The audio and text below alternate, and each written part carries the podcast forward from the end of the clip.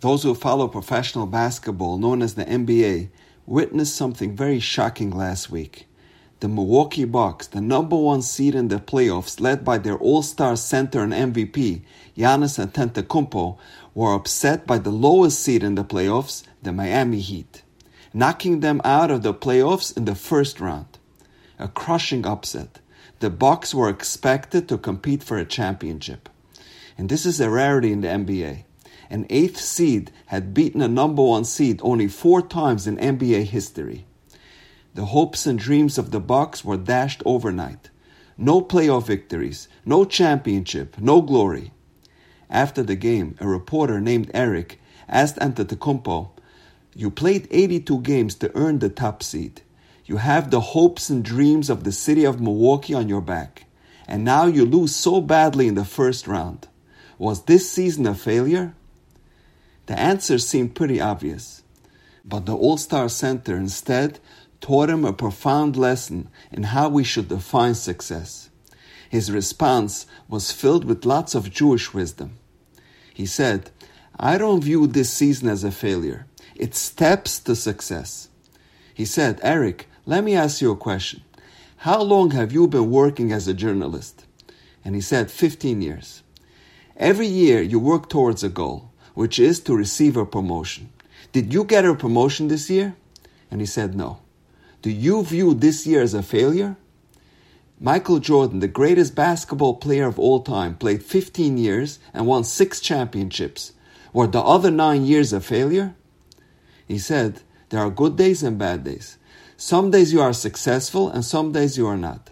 Some days it's your turn, some days it's not your turn. And that's what sports are all about. You don't always win. This year somebody else is going to win.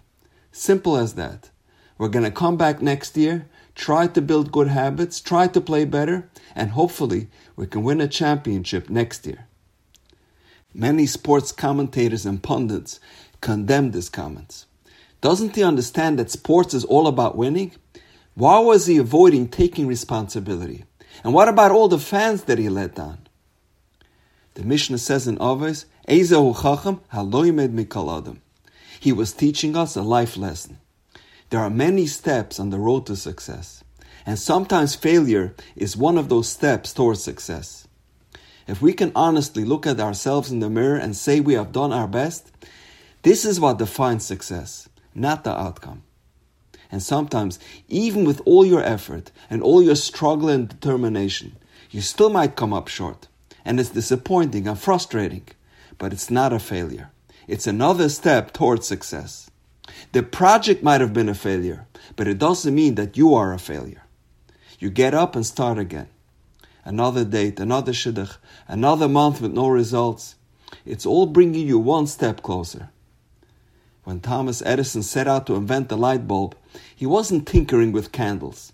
He kept at it incessantly. He tried a thousand different experiments until he was successful. A reporter asked him, Mr. Edison, how did it feel to fail a thousand times? And Edison replied, I didn't fail a thousand times. The light bulb was an invention with a thousand steps. The 999 other methods were not in vain.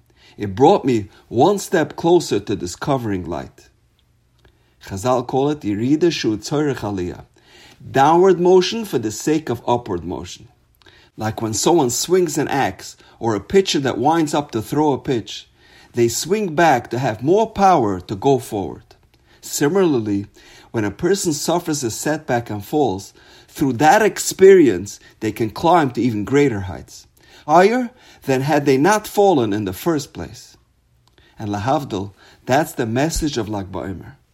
Rebbe Akiva invested 24 years of his life to raise 24,000 Talmidim.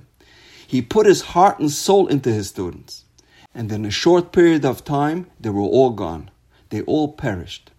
If Rebbe Akiva would have given up hope and stopped teaching, if he would have thrown in the towel and announced his retirement, no one would have blamed him. But with great determination, Rebbe Akiva picked himself up after that terrible tragedy and started again. He searched for five new Talmidim and taught them Torah. And through them, Torah continued. What was the result of his new venture? the five greatest Tannaim of all time. Most of the Torah Shabbat that we have today emanates from them. One of those students was the great Tanna of Shimon Ben Yochai. And it all came about because Rabbi Akiva had the courage and the resolve to pick up the pieces and go on after one of the darkest periods in Jewish history. It's incumbent upon us to never despair, no matter how bleak things look. Lag BaOmer, we are inspired by the courage and the resilience of Rabbi Akiva. When we fall, we get back up. If we fall again, we get up again with even more determination, with even more resolve. Because our setbacks and hardships are the impetus and the catalyst for even greater growth and elevation. And now, we know. Have a wonderful day.